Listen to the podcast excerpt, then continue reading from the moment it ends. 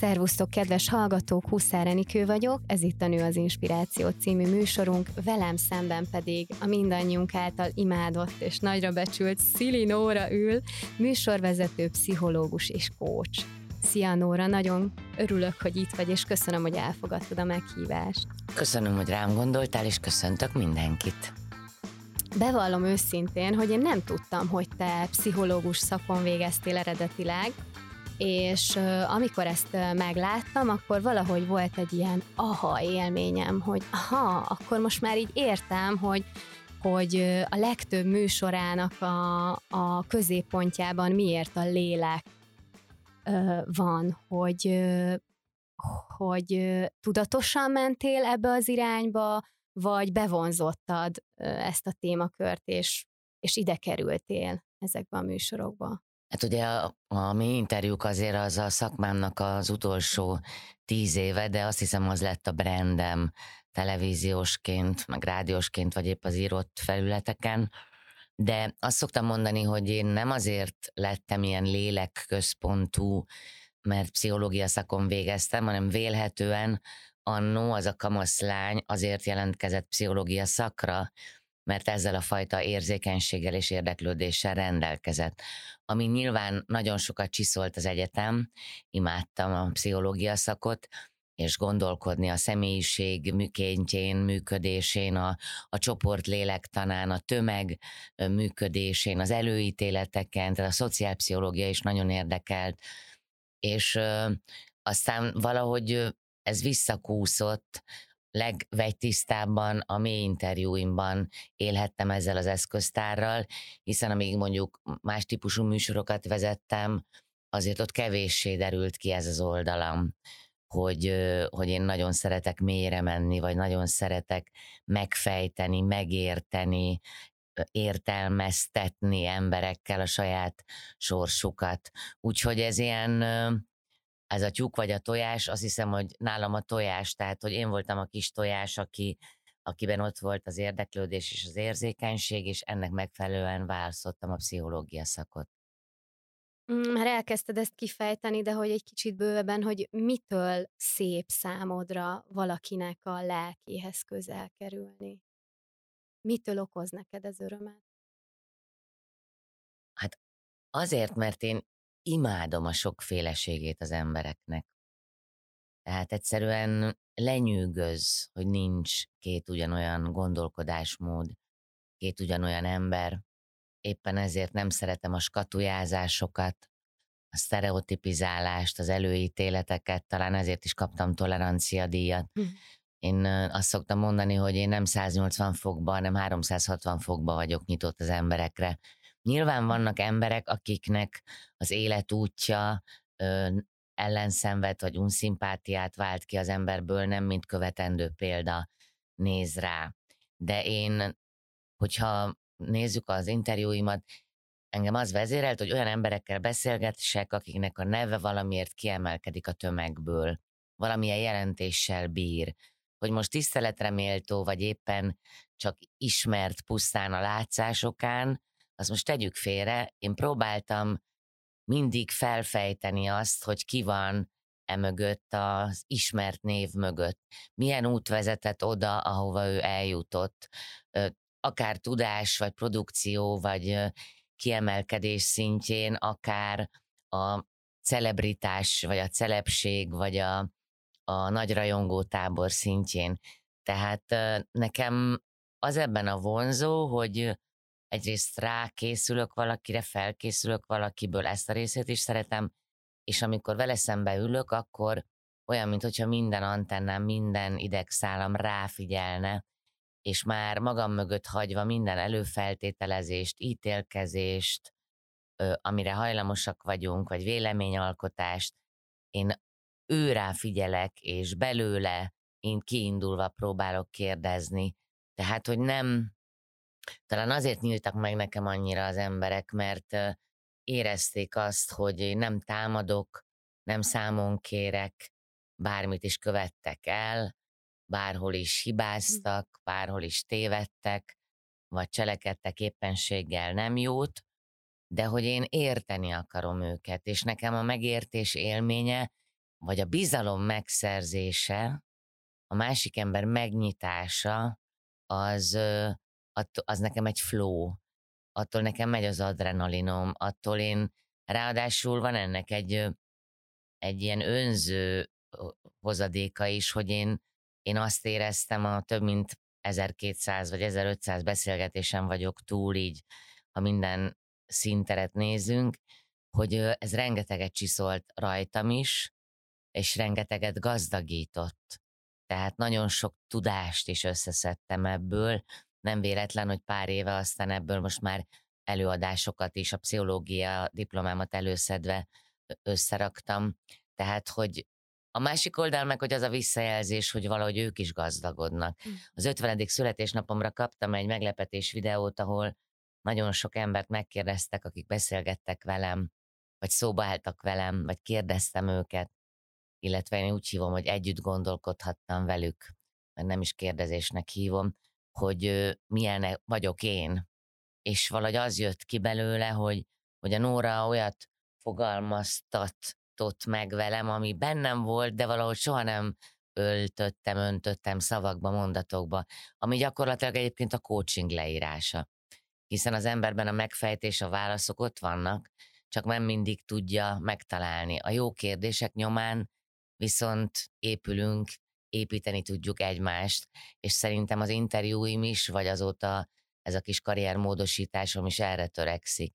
Tehát a csillog velem szemben egy szempár, vagy színpadon állva sok szempár, ha ezt el tudom érni, akkor én a föld fölött járok, és ezért imádok dolgozni, és ezt nem is munkának tekintem, hanem inkább hivatásnak, időnként küldetésnek, bár ez a szó, ez, ez ugye egy kicsit talán szerintelennek hangzik, de én, én tényleg szívemből szenvedéllyel szeretem, amit csinálok.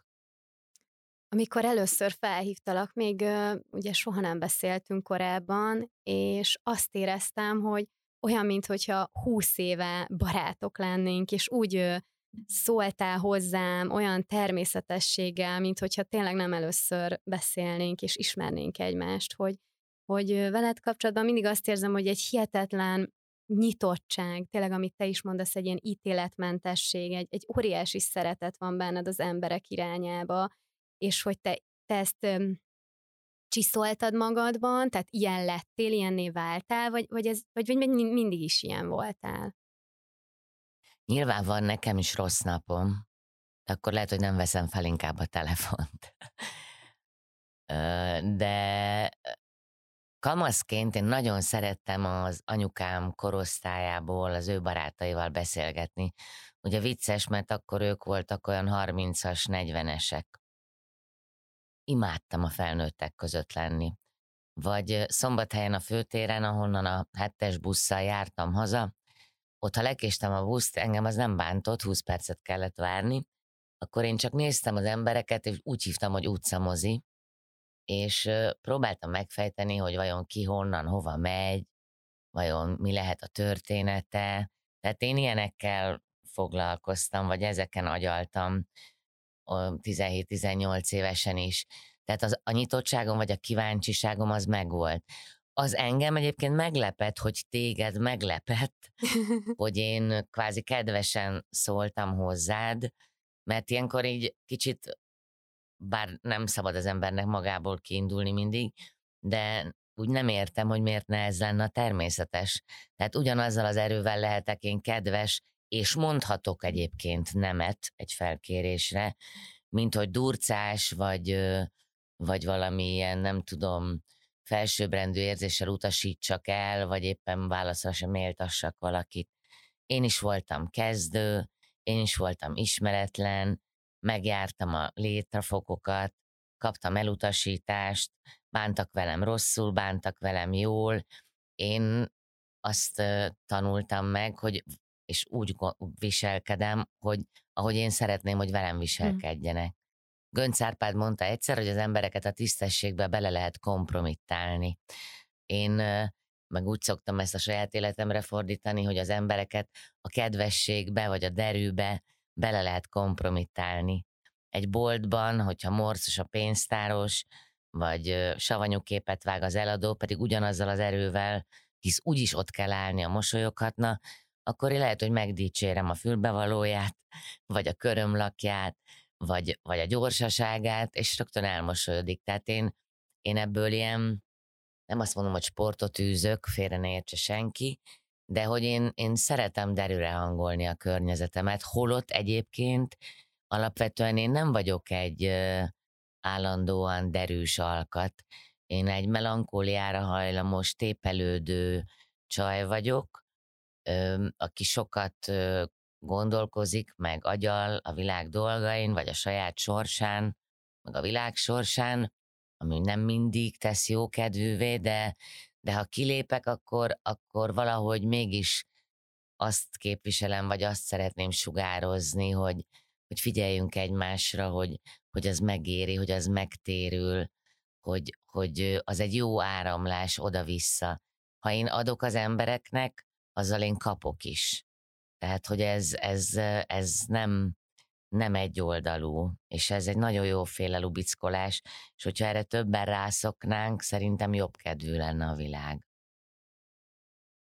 ugye meséled azt, hogy, hogy az interjúid alatt ugye mindenkitől valamilyen jellegű útravalót sikerült eltenned, és az érdekelne, hogy, hogy mik azok a pillanatok, amikor pozitív értelemben vált felejthetetlenné egy interjú, hogy, hogy van-e olyan, amit most szívesen felidézel, illetve hát volt-e olyan, amikor belefutottál esetleg egy brutálisan nehéz ügybe, amikor nagyon nem tudtál valakihez közel férkőzni, és hogy abból mit tanultál? Neveket azért nem szeretek nem, nem mondani. Is, nem név, név nyilván, nyilván, ha az ember ikonokkal beszélget, igazán nagyokkal, Törőcsik Marival, Ransburg Jenővel, Vitrai Tramással, Presser Gáborral, Zoránnal, Schubert Évával, Pásztor Erzsivel, a jóságos hát szóval az a baj, hogy most akkor elmegy az óránk, akkor ott, ott egyszerűen megtöltenek engem fényjel mindaz, amit, amit ők elmondanak a a küzdelmeikről, a talpraállásaikról, akár még a háború idejéből, vagy az újrakezdésekből.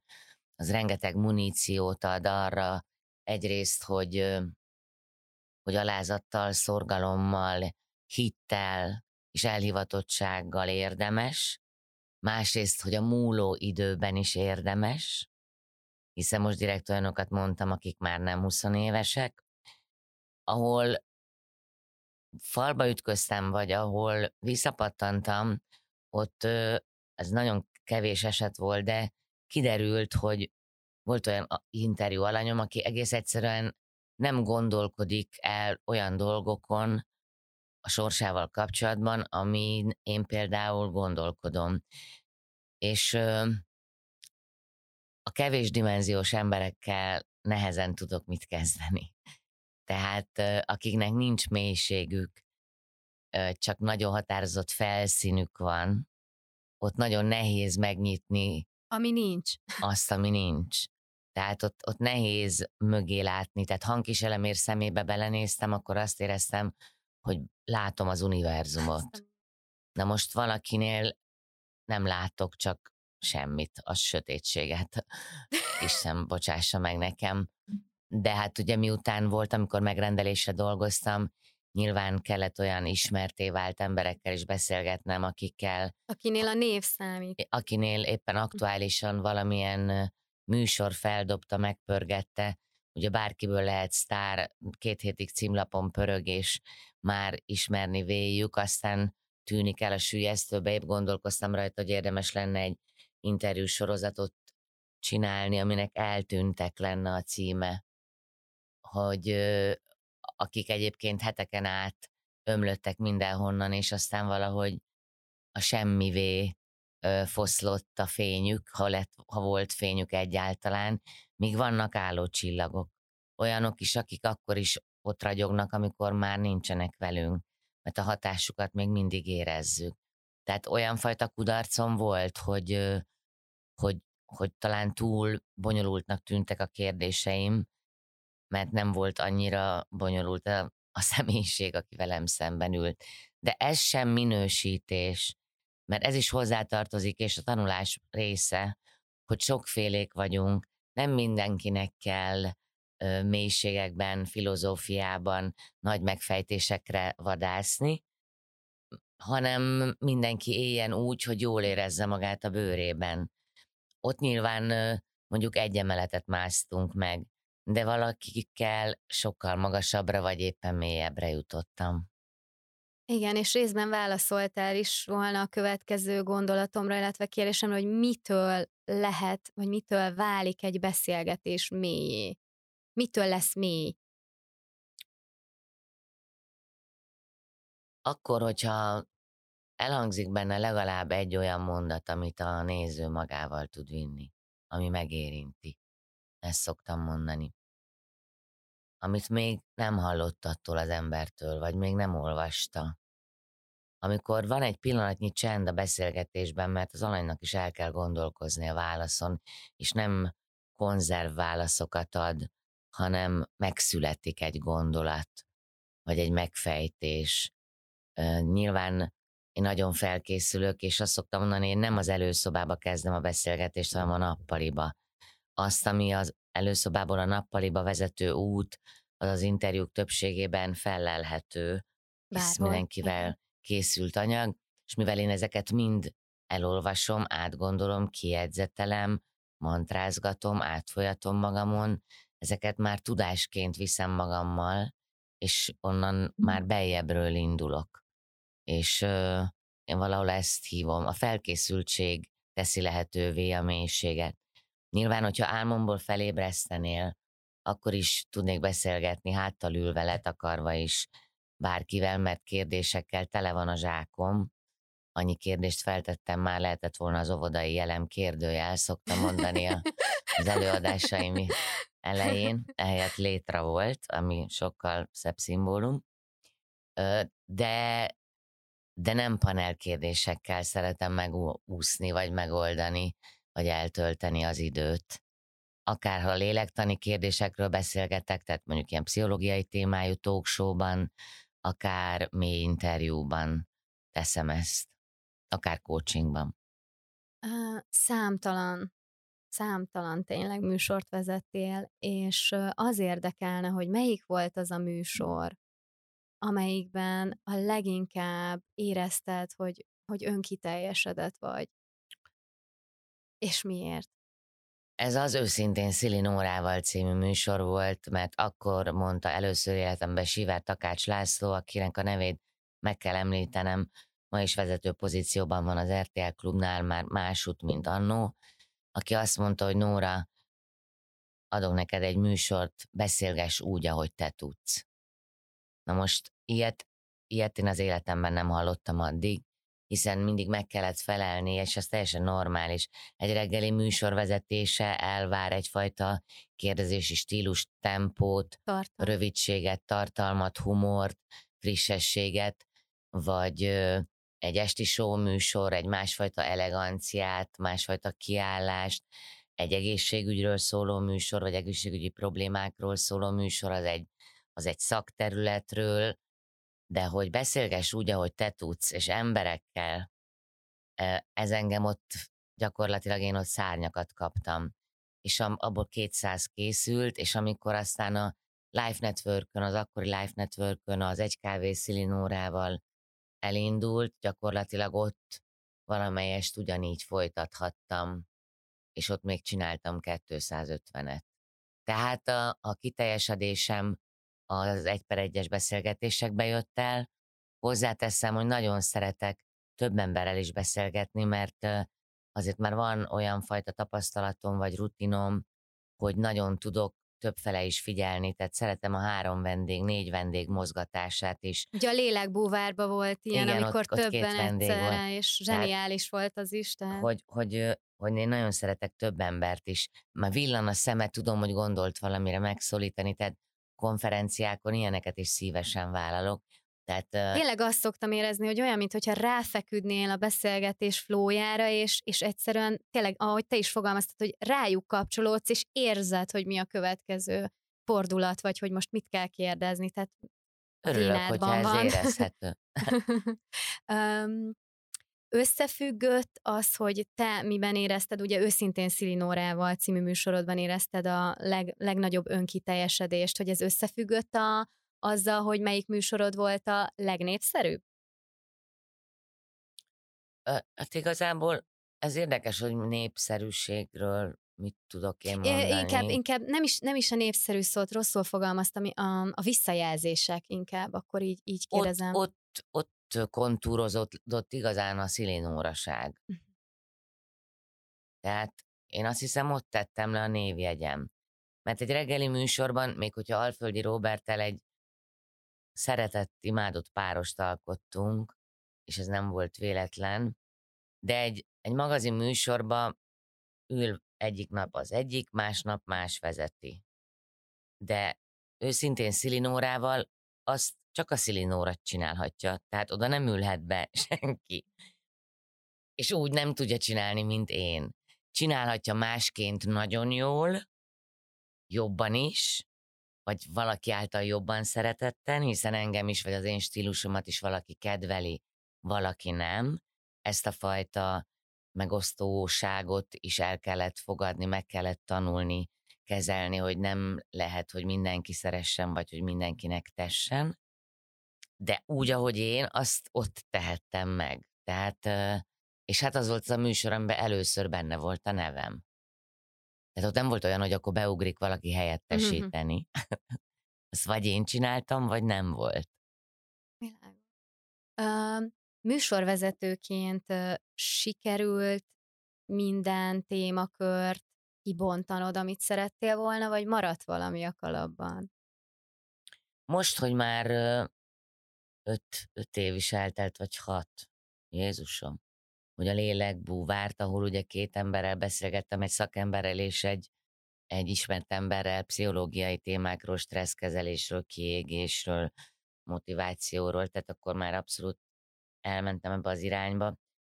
Ö, most ébred bennem érdekes az éjség, hogy talán újrainduljak online, vagy, vagy valamilyen képernyőn, ami van már ugye nem feltétlenül televíziót jelent eddig nagyon jól éreztem magam, mert nagyon-nagyon-nagyon sokat beszélgettem. Nem égtem ki benne, de azt éreztem, hogy miután folytathattam volna, de méltatlan feltételek között, uh-huh.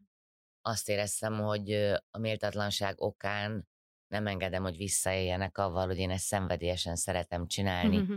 és bármilyen nehéz is volt, de nemet mondtam a, az új ö, felkérésre, amikor tulajdonosváltás volt, és hát szerencsére azért színpadon beszélgethettem.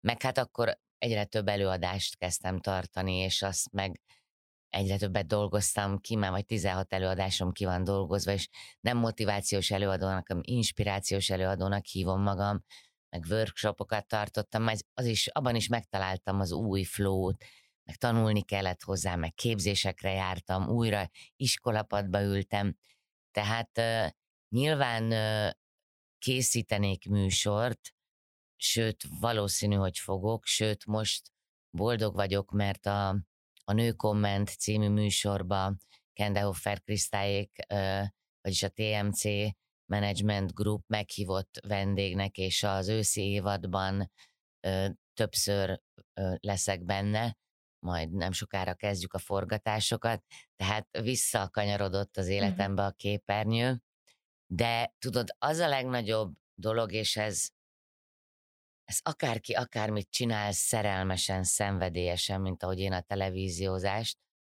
hogy nekem eljött az a pillanat, amikor én a tükör előtt állva, lecsupaszítva önmagamat, és ez az önismeret rendkívül kemény útjának egyik állomása volt, hogy én rájöttem, hogy én nem képernyőfüggő vagyok, hanem interakciófüggő. Uh-huh.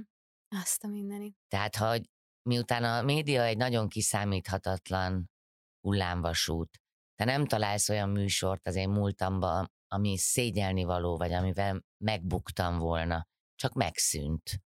Eltűntem. Nem kaptam munkát. Ilyen időszakok voltak.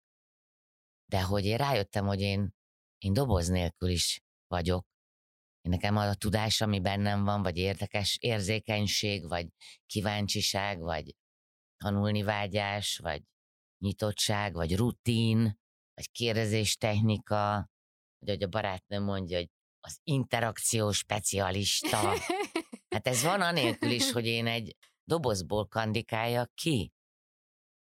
És akkor, akkor hogy felszabadultam. Mert azt nem tudják elvenni tőlem. Hát hiszen ez itt van bennem. Ezt én vihetem bárhová. Megtalálhatom a másik csatornáját, egy új terepét, hogy a múló időben méltósággal és hitelesen átadjak tudást, vagy kihozzak tudást másokból. Hogy nem kell azon görcsölni, hogy 55 voltam most, mert az ezen az oldalon érték, hiszen 23 évesen nyilván nem tudnék sikerről, kudarcról úgy beszélni, ahogy ma tudok. És az a fajta fiatalság kultusz, ami dívik, az az előadó inspirációs szempontból viszont nekem nem árt, hogy ott a zsákomban a, az a sok év, az a sok térdre esés, az a sok újrakezdés. Van egy ilyen pesgő reklám, amiben mondják, hogy ki nem akarna 90 év tapasztalatát a háta mögött, nem? Tehát, hogy úristen, azért ez, Igen. ez Igen. mindenképpen a te erősséged. Igen, um, tehát ezt is át kellett valahogy fordítani magamban. Hát transformálni, igen. Hogy, hogy az, amit megéltem, az, a, az is gazdagság. Az összes fájdalmával együtt, mert nekem az életem nem piros szőnyegen sétálva zajlott, és nem szóltak a fanfárok.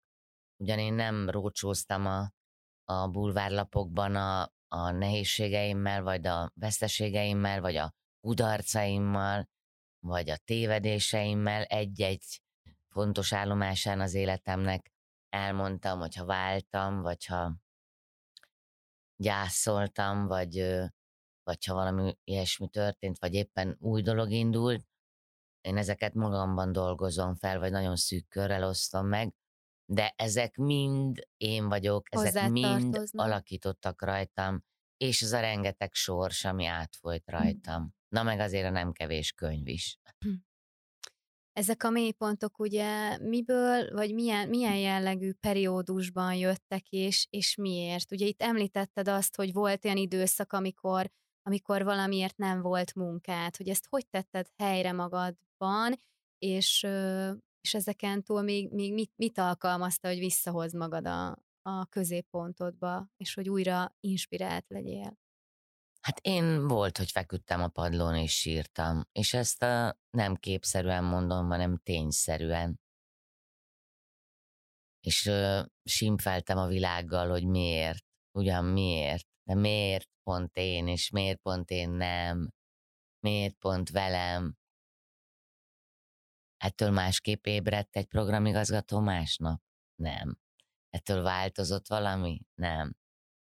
Én a hosszú évek alatt rájöttem, hogy el kell gyászolni, lehet sírni, sőt, muszáj néha sírni, akár elbújni is, lehet a köntöst szaggatni, de aztán egyszer csak át tudom kattintani az agyam, és mivel rájövök arra, hogy most itt van ez az asztal előttem, és hogyha én erősen ki akarom nyújtani a kezem, beütöm a kezem. Ez az asztal a vanság, ez itt van. A vansággal nincs értelme vitatkozni. Azt kell végig gondolni, hogy oké, okay, akkor meddig nyújthatom itt ki a kezem. De azért van itt tér, ahol mozogni tudok és gesztikulálni. És az életre ez ugyanígy igaz, hogy rájöttem, hogy ha a körülmények, a helyzet, a lehetőségek, ami másokon múlik, olyanok, amilyenek, vannak vagy nincsenek, akkor azon kell gondolkoznom, hogy saját hatáskörömben, ameddig az én kezem elér, az én lehetőségeim elérnek, ameddig az én energiám, erőm elég, mit tudok kezdeni magammal? Merre tudok elindulni? Ami nem mások döntésétől függ, hanem a saját döntésemtől függ. És, és ezt a fajta kattanást Tulajdonképpen azoknak a nagy csöndeknek köszönhetem, amikor eltüntettek a képernyőről. Soha nem kezdtem volna el írni, és nem jöttem volna rá, hogy szeretek írni, sőt tudok írni, már mint interjút, vagy a Karamell önéletrajzi könyvét, hogyha nem lett volna csend. Mert akkor, hogyha a tévé végig kényeztetett volna az életembe, hát kinek jutott volna eszébe leülni, írni. Soha nem gondoltam, hogy tudok tanítani. De akkor felkértek, és álltam a katedrán, és tanítottam televíziós szerkesztést, vagy éppen média ismereteket. Jé, képes voltam rá, tök jó volt tudatosítani egyébként egy csomó mindent, amit csináltam, de sose öntöttem szavakba, hogy hogy csinálom. Ott meg kellett fogalmazni a, a diákok számára. Tehát azok a nagy csendek utólag végül is adtak az életemhez, mert az a portfólió, ami mára van a Szilinóra honlapon, ami én vagyok, az ezekből az építőkövekből áll, és ott nem csak a televízió vagy a rádió van, hanem a csendben született, mondhatjuk, hogy kényszer szülte, de aztán fává terebélyesedő dolgok, amit az Inger Magdolna olyan szépen mond, hogy veszteségből fává nőni. Én ezt egy párszor el tudtam követni, de nem adták ingyen, nem volt könnyek nélkül. És az emberek nagyon vágyják a sikert, meg vágyják a, a kiteljesedést, és minden előadásomban hangsúlyozom, hogy, hogy ez nincs hétfőről kedre. Nekem évek teltek el úgy, ugye én egyedül éltem a két fiammal, hogy nem voltam nyaralni, hanem a pénzem, a szabadidőm és az energiám képzésekbe fektettem. Hogy építsem magam, hogy méltóvá várjak arra, hogy egy másik szakmát vagy egy áthangolt karriert lehetőleg hitelesen folytassak. Nincs áldozat nélkül. Talmi siker, az talmi. Tehát ismerté válni lehet. Sikeressé válni, hosszú távon talpon maradni, és hitelesnek maradni, az, az fegyelmezettség, az munka, az áldozat, de csodás. Mert önbizalmat ad,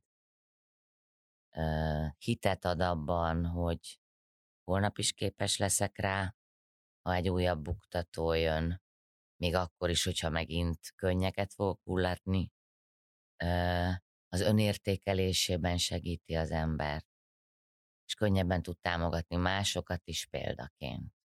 Nem ámítok senkit, de hiteles példaként ott vagyok magam. Hadas Kriszta viccesen azt mondta rám, Nóra, te vagy a nagy túlélő. uh, uh, ahogy így hallgatlak, az merült fel bennem, hogy uh, ugye itt néha a mélypontok, azok uh, összekapcsolódnak-e a világ változásaival, és hogy um, tehát ahhoz, hogy milyen formában lehet megjelenni és alkotni, ehhez neked mennyire volt könnyű adaptálódni? Ez egy nagyon jó kérdés azért, mert uh, egész más lett volna, ha 6-7 évvel később születek. Uh, ugye én pont a rendszerváltó generáció vagyok, tehát mi még fölnőttünk olyan korlátok és kettős könyvelésben, amihez képest pont ilyen 20 körül kellett, vagy 25 körül kellett újra tanulni mindent, amit a szüleink tanítottak, az hirtelen nem lett úgy igaz. A másik része, hogy a, a televíziózásban én már 5 éve, 6 éve dolgoztam, mikor elindultak a kereskedelmi tévék, tehát én már voltam valamilyen, nem lehetett engem már kitalálni. Tehát akik az RTL-nél indultak, frissen végzettek a média szakon, a színművészetén, ugye ők berobbantak akkor fiatalként, én meg már akkor 5-6 évvel idősebbként öregnek számítottam 32 évesen vicces módon. És ahogy a digitális bevándorló generációhoz tartozom, hiszen amikor én még kezdőként rádióinterjút csináltam, vagy elkezdtem televíziózni, én még az akkori Magyar Rádió Bródi Sándor utcai épületének könyvtár, levéltárába, sajtóarchívumában dossziét szedtünk le valikával a polcról, amiben megsárgult újságok voltak felragasztva, mondjuk Kincses Veronikával interjúk formájában amikből felkészültem. Tehát nem az volt, hogy egy perc alatt a Google-re Nem. fölmész, és ott van a Semmi. kezedben minden. Aztán Tehát a a, felkészülés kicsit más jellegű Nem, volt. ott ültem, ott ültem órákat a rádióban. Hm. Aztán eljött az, amikor már Valika faxon át tudta nekem Aztán. küldeni. Tehát, hogy én innen jövök, én még a rádióban szalagon vágtam, hát aztán megtanultam számítógépen vágni. Tehát, hogy ilyen szempontból viszont elképesztően nem hagyott ö, ellustulni a kor, mert ö, a Jungár Anikó mondja, a fiatalság addig tart, míg korszerű maradsz Azt a mindenit. és ö, amíg nyitott vagy, és tanulni vagy képes, és míg én anyáméktól kaptam a tudást, és tudtam, hogy mindent, már megkérdőjeleztem nyilván kamaszként, de hogy ő mindent jobban tud, ma én már a, a 27 és 23 éves fiamra bizonyos vonatkozásban felnézek, és tudom, hogy van, amit ők tudnak jobban, és ők adnak át nekem tudást. Tehát nagyon sokféle változáshoz kellett alkalmazkodni. Ha szakmailag nézzük, akkor azt szoktam mondani, hogy én a, a közszolgálati rádióban és televízióban megtanultam az alaposságot, a precizitást és az alázatot, a kereskedelmi televízióban és kereskedelmi rádióban pedig megtanultam a tempót. Tak, tak, tak, tak, tak. A gyorsaságot. Tehát, hogy mindegyikből épültem magam is nyilván, mert az elején még mondjuk a, az első műsorokban, amit vezettem a magyar televízióban, ott még 8-10 perces beszélgetések Hm. voltak. A reggeliben, ahol Alföldi Robival ültünk, ott 3-4 percesek. Egészen másképpen kellett kérdezni, hogy az lényegre törő legyen, és ne az legyen, hogy bemutatjuk a vendéget, és mire feltennénk a kérdést, már búcsúzunk tőle. Tehát ez is egy kérdezés technika, amit meg kellett tanulni. Tehát szakmailag is komoly váltásokon vagyok túl, Meg hát technológ, technológiailag technikailag, is igen. elképesztő, ö, amit, amiben lubickolok egyébként, hát nyilván kényelmesebb home office-ban ö, olvasgatni, vagy mobiltelefon, hát kezd, amikor én kezdtem, nem volt mobiltelefon, tehát hoppá, a hallgatók meg a nézők akkor még levelet írtak, postán feladták. papír, posta, bélyeg, Azt azért is, ha kell. szerettek, azért is, ha utáltak. Ma egyszerűen odaül, és 15 másodperc alatt a gyomromba gázol, vagy az égig emel mindenféle kockázat, és meló nélkül. Meg arc nélkül azt tegyük Meg hozzá sokszor. Tehát, hogy elképesztő. Tehát az, amit a mi, ez a 64, 63, 65-ben születtem én, 66-67-esek, ezek, ez a generáció, ez a Az Geszti, átmenet gyermekei, igen, nem? a Geszti, az Albert Györgyi, Igen. tehát mi egész, egész elképesztő, hogy, hogy, hogy, hogy, hogy, hogy mi mindent éltünk át. De hát nyilván, ahogy te is mondtad, ugye ennek köszönhetően egy rendkívül átfogó tudásod, meg tapasztalatrendszered van, és hogy mégis, ugye említetted ezt, hogy volt egy olyan pont, amikor méltatlan helyzetben ö, kértek föl egy műsorvezetésre, hogy ez volt az a pont, az az utolsó pont, amikor azt mondtad, hogy, hogy oké, okay, most ez így elég, és kivonulok a stúdióból, vagy, vagy mi volt az az utolsó momentum, amikor, amikor úgy, úgy Igen, az volt, az volt, hogy ö, olyan feltételeket adtak, és olyan felelősséget róttak volna rám, annyira, de tényleg annyira kevés pénzére, a hallgatóknak erről fogalma sincs, tehát nyilván vannak sztárgázsik, de vannak nagyon, úgy hívtam, hogy modern rabszolgatartás, hogy Hm. visszaélnek avval, hogy szenvedélyesen szeretem csinálni, és kabátgombokkal fizetik ki. Hm. Én voltam a szerkesztő, én hívtam fel a vendéget, én egyeztettem, hogy jön, én cipeltem a ruhát a, a boltból a stylist helyett, mert nem volt stylist, én szárítottam be a hajam, és volt egy sminkes, nem volt súgógép, mondjuk azt utálom is, fülesem se volt, és a súgógépen egy óra számolt visszafelé, és kvázi élőként 23 perc alatt kellett felvennem egy beszélgetést az Egy kávészili Nórával című műsornál, mert utómunka se volt, tehát azért, azért olyan jók azok a beszélgetések, mert azokban nincs vágás. Hm. Tehát nekem 23 perc alatt kellett kihozni belőle azt, amit ki tudok hozni. Se több, se kevesebb, és egy nap ötöt vettem föl. Fejből Az nyomtam, igen, azt a mert hogy mindenit. papír se volt nálam. Hogy Ez a nyilván- csodába lehet ötször koncentrálni mert, mert, mély de, interjúra. Nem, de, mert, mert már akkor volt 20 év rutinom, és és fog az agyam, iszonyú gyorsan tanulok. Kapcsolsz, meg, meg kapcsolsz. Meg beszívom az agyam, hm. arra napra föl szedek minden tudást arról az emberről, ez egy szerencsés alkat, én könnyen tanulok, ez, ez hm. genetika, tehát ez nem, úristen, milyen ez az, ú, tehát nem öndícséret, ez, ez genetika, hála Isten a szülői örökségem ez. Mm. Ö, apám, anyám mind a ketten szivacs agyúak voltak, de mindegy, de amikor egy 28 éves pénzügyi igazgató velem szemben kiejtette a száján, hogy mit várna el tőlem, mennyi pénzért segítség nélkül, akkor azt mondtam, hogy megkérdeztem, hogy ő látott-e már tévéműsort belülről, de egyébként mindegy is, és azt gondoltam, hogy ha én még öt szilinóra riportot, interjút csinálok, attól én már nem leszek szilinórább, uh-huh. viszont a, a tükör előtt ezt már, ezt, ezt nem, és akkor egyébként már bőven gondolkoztam, a, vagy vágytam a pszichológiát felélénkíteni, felébreszteni. Na ezt, ezt akartam kérdezni, hogy akkor a, beszéljünk a friss új irányokról, hogy, hogy mesélsz arról egy picit, hogy viszont hogyan és milyen formában jöttél ki újra a közönséged közé? Először az embert meghívják, mint ismert embert, hogy beszélgessenek vele. Mikor már így viccesen azt szoktam mondani, példaképkorba értem, tudod, hogy már így volt miről. És akkor csak megkérdezték, hogy nem adnék-e elő így női szerepekről, hogy hát, hogy én ugye a karrier, meg gyerekek, meg anya, meg feleség, meg anyám gyereke, meg hogy ezt hogy csinálom. És akkor csináltam egy előadást, az volt a cím, hogy szabad-e önzőnek lennem, kivigyáz rám, ha én nem. Hm.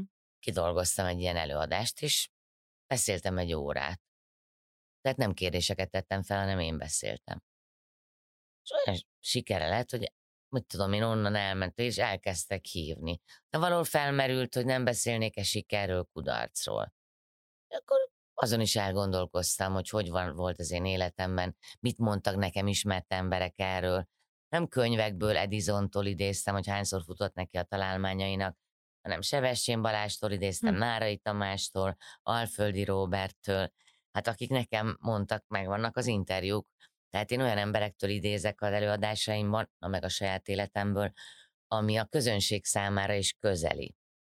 És akkor, mikor ráadásul ez kiderült, hogy a kérdéseim nyomán az interjú alanyok tényleg többször jelezték vissza, hogy olyan jó, jól esett nekik velem gondolkozni, de azt tudtam, hogy a pszichológia, amikor tanultam, hát azóta eltett 30 év, hát én nem vagyok klinikus, nem tanultam pszichoterápiás, szakvizsgám nincsen, csak az az elméleti tudásom, amit annó összeszedtem, azóta nagyon sok minden változott, megjelent a pozitív pszichológia, STB, STB. Gondoltam, hogy valami 21. századi tudást mellé kéne tenni.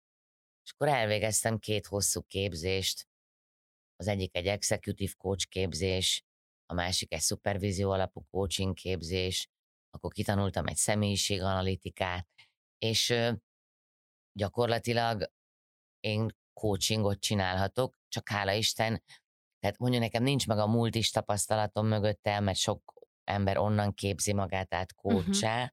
viszont nekem ott van a pszichológiai uh-huh. szemléletem és tudásom és érzékenységem mögötte. Meg hát az 1500 mély interjú, amit csináltál, és az a, a Hát a kérdezés következő... technikám is igen, ott igen, van. Igen. Tehát tulajdonképpen coaching szemléletű kérdező voltam az interjúimban, ezt utólag tudtam meg, de az egyéni kliensekkel is elkezdtem dolgozni, de az előadásaim, hála Isten, annyira beindultak, jártam az országot, mit tudom én, Vásáros Naménytől, Veszprémen át, Pécstől, Szolnokra elég sokat jártam dolgozni, ott volt egy Pesgő esték Szili Nórával hm. sorozat, tíz alkalom kidolgozott tematikával, csajok, pohár pesgő, és akkor mm. mindig egy-egy órás előadás, és utána ilyen kis interaktivitás. Imádtam csinálni, ilyet még tervezek is. Tehát ezek inspirációs coaching előadások. Inspirációs mhm. előadások, mm. amitből azt látom, hogy jegyzetelnek, és így megfogalmaznak maguknak az emberek így célokat, és talán kapnak tőlem elég energiát vagy löketet, hogy elinduljanak. Na hát aztán, ha a Facebookon kapok olyan levelet, hogy annak hatására ő ezt vagy azt csinálta, hát az pedig olyan visszajelzés, ami... Annál nagyobb ami nincs, talán az a teteje. Megcsináltam a karrierváltás GPS-ét, van egy ilyen előadásom. Tehát, hogy, hogy min gondolkozzál, milyen lépései lehetnek, a saját tapasztalataim alapján, és persze utána olvasva dolgoknak. Vagy hogy a kudarc miért nem az ellenségünk. Hm. Hogy annyira kudarc kerülésre nevelnek minket. De siker hm. nincs kockázat nélkül. Ugye sikert akkor élsz át, hogyha valami olyat csinálsz, amit addig nem, vagy amit talán nem is reméltél, hogy képes vagy. Abba pedig benne van a kockázat, hogy nem sikerül esetleg Hát csak ha el se indulunk. A legnagyobb kudarc, ha meg se próbálod.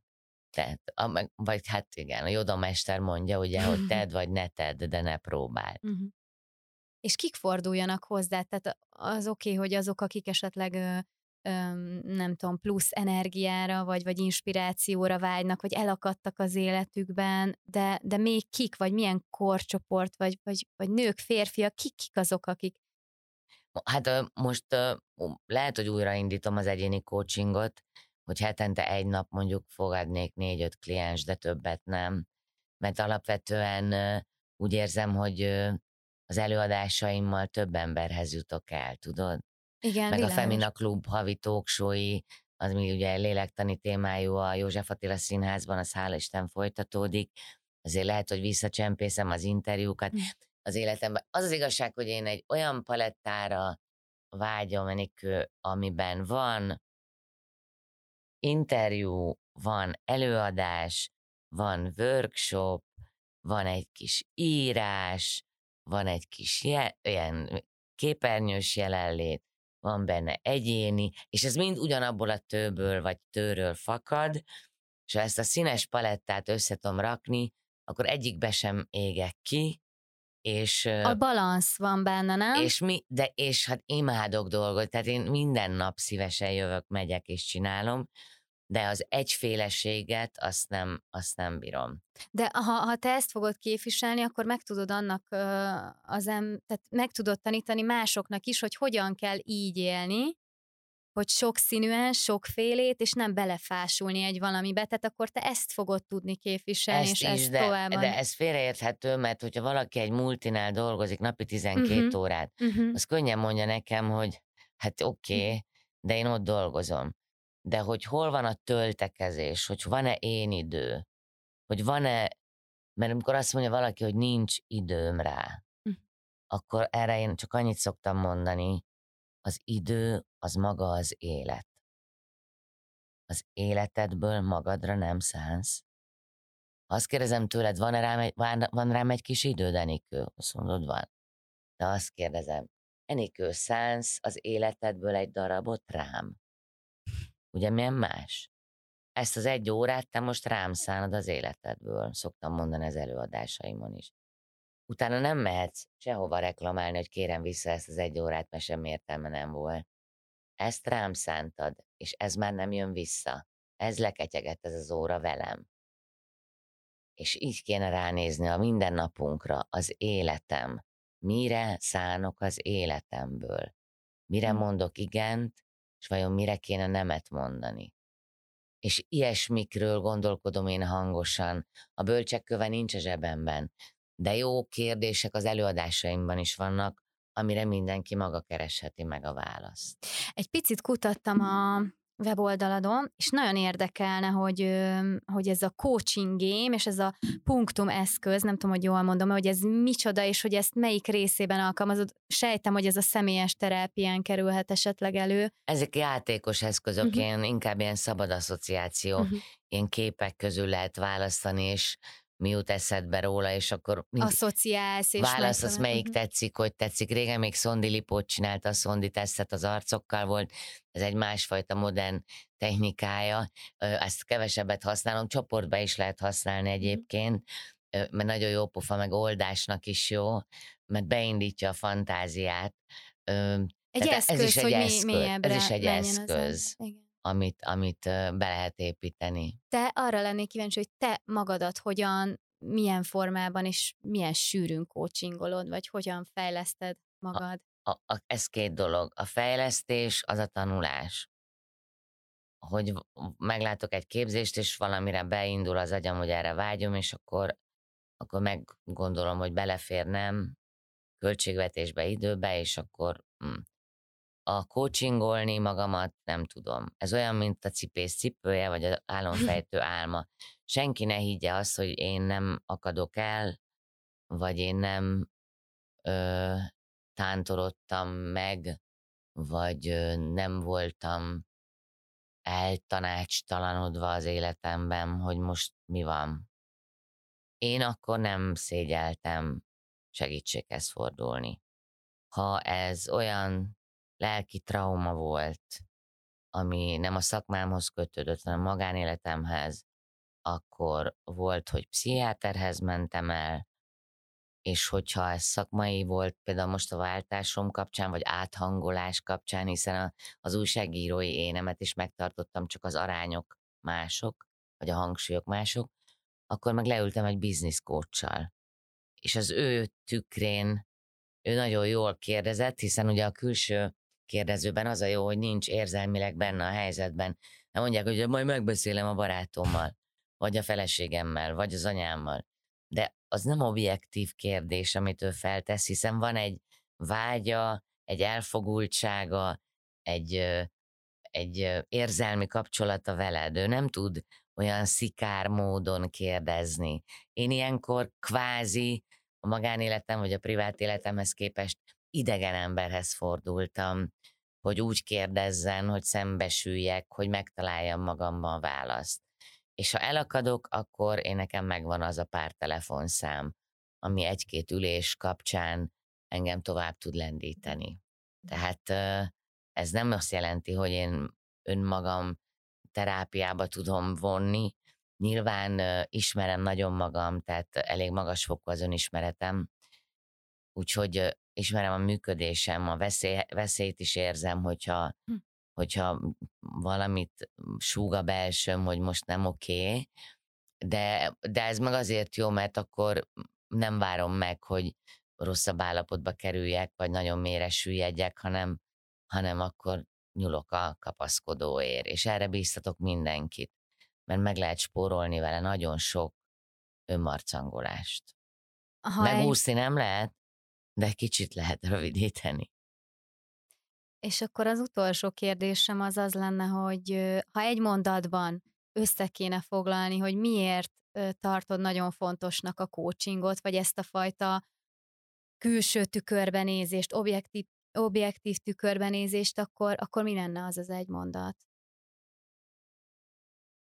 Mindenki boldogságra, de inkább én a az előadásomban is azt mondom, hogy talán inkább elégedett életre, vagy egy átlagot nézve egy elégedett életre vágyik. Ö, ott súg az a belső hang, hogy valami hiányzik, valamit másképp kéne, de vajon mit?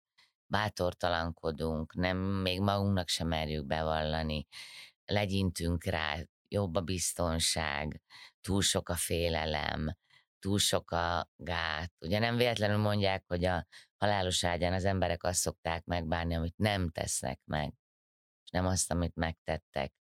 Egy, egy ilyen fajta, jaj, minek is élek, én nem akarom, hogy így kecsegjen az életem le, valami, valami változás kéne, csak nem tudom körvonalazni, akkor ott, vagy hogyha éppen nagyon mély a gyász, vagy a veszteség, vagy a magány, akkor ott jó egy külső tükör, hogy rálássunk magunkra, és egyébként egy nagyító is, amivel rálátunk az életünkre és a világra, amiben vagyunk, hogy megtaláljuk azt, hogy milyen célt tűzhetünk ki.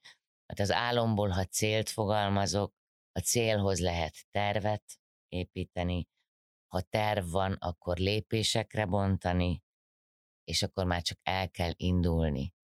Egy lépéssel, de el kell indulni. Azt a kód se teszi meg senki helyett. De el lehet indulni, erre is itt vagyok bizonyságnak. Nagyon szépen köszönöm, elérkeztünk az interjúban a villámkérdésekhez. Nóra, ha bárkit választhatnál, akár élőt, akár holtat, kit vinnél el kettesben egy vacsorára? Most. Nagyon sokakat elvittél már egy ilyen beszélgetésre, de most, jelen pillanatban ki az, akivel szívesen vacsoráznál kettesben? Nő vagy férfi? Bárki. Sophie Marceau. Az az érdekes, hogy annak a nőnek a lénye, na jó, Shirley MacLaine is.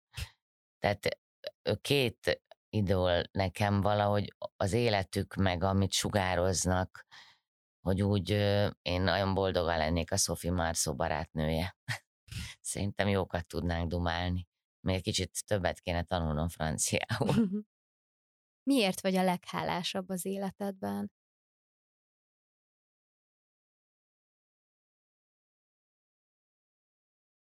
Leghálásabb.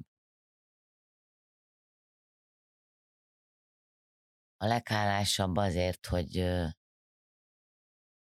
genetikusan és az édesanyámtól nagyon, nagyon, meg a nagypapámtól, nagymamámtól nagyon-nagyon-nagyon sok muníciót kaptam, és erőt. Mi a tökéletes boldogság a számodra? Az önfeledtség. Mi a legnagyobb félelmed? Úristen, a fiaimmal semmi ne történjen, amíg én élek. Mi a kedvenc folyamatod? Jó beszélgetés. Mi a legjellegzetesebb tulajdonságod?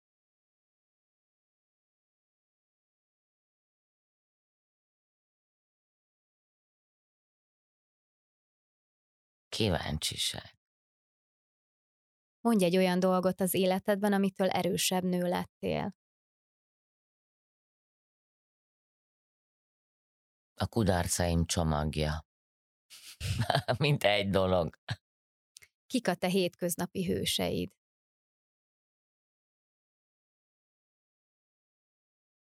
Sok olyan ember van, akivel még nem csináltam interjút. Csak csodálom őket a megküzdéseikért, akik láthatatlanok és óriásiak. Mi az a tulajdonság, amit most, jelen pillanatban leginkább fejlesztenél önmagadban?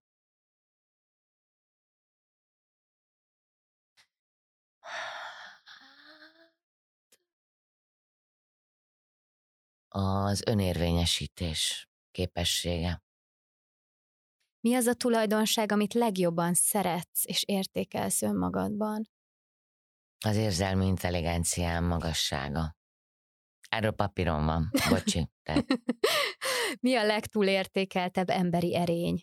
Legtúlértékeltebb? Igen, amit a társadalom nagyon túlértékel, vagy túl nagy hangsúlyt fektet rá, vagy túltol, de te úgy gondolod, hogy igazából túl van értékelve. Népszerűség. Is. Van olyan dolog, amit bánsz az életedben? Igen. És mi az, ha elárulod? Nem. Jó. Ö, mi a legmélyebb nyomorúság? A feleslegesség érzése, a szeretetlenség érzése, vagy a, és a haszontalanság érzése. Milyen tulajdonságot értékelsz leginkább egy férfiben? Szellemes legyen a szó minden értelmében. Szárnyalni lehessen vele szellemileg, legyen humora. Szóval egy szellemes ember, egyelőre még szellem. Nem találkoztunk. Hangsúlyoznám, hogy eddig. Igen, még nem, azért mondtam, hogy még nem. Mit értékelsz leginkább egy nőben? Egy nőben a sokféleségét önmagában. Melyik könyvet olvastad legutoljára? Legutoljára.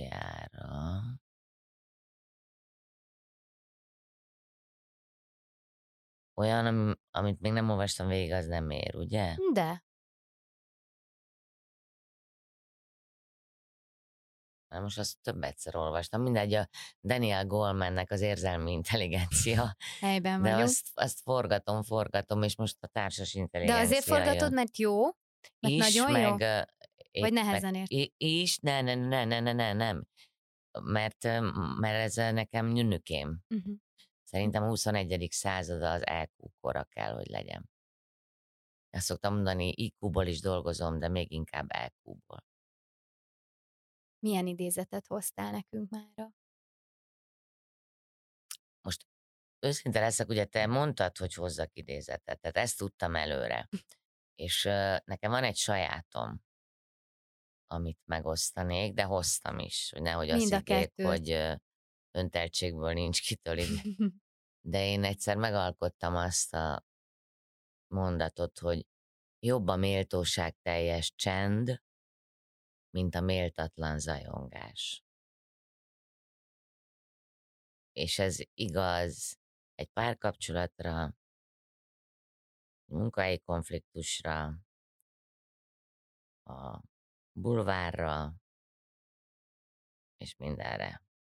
Szerintem, de nem véletlenül mondtam Shirley MacLaine nevét, mert az önismeret előadásomban, vagy a sikerkudarc előadásomban van egy idézet, az, amit kiteszek szlájdra.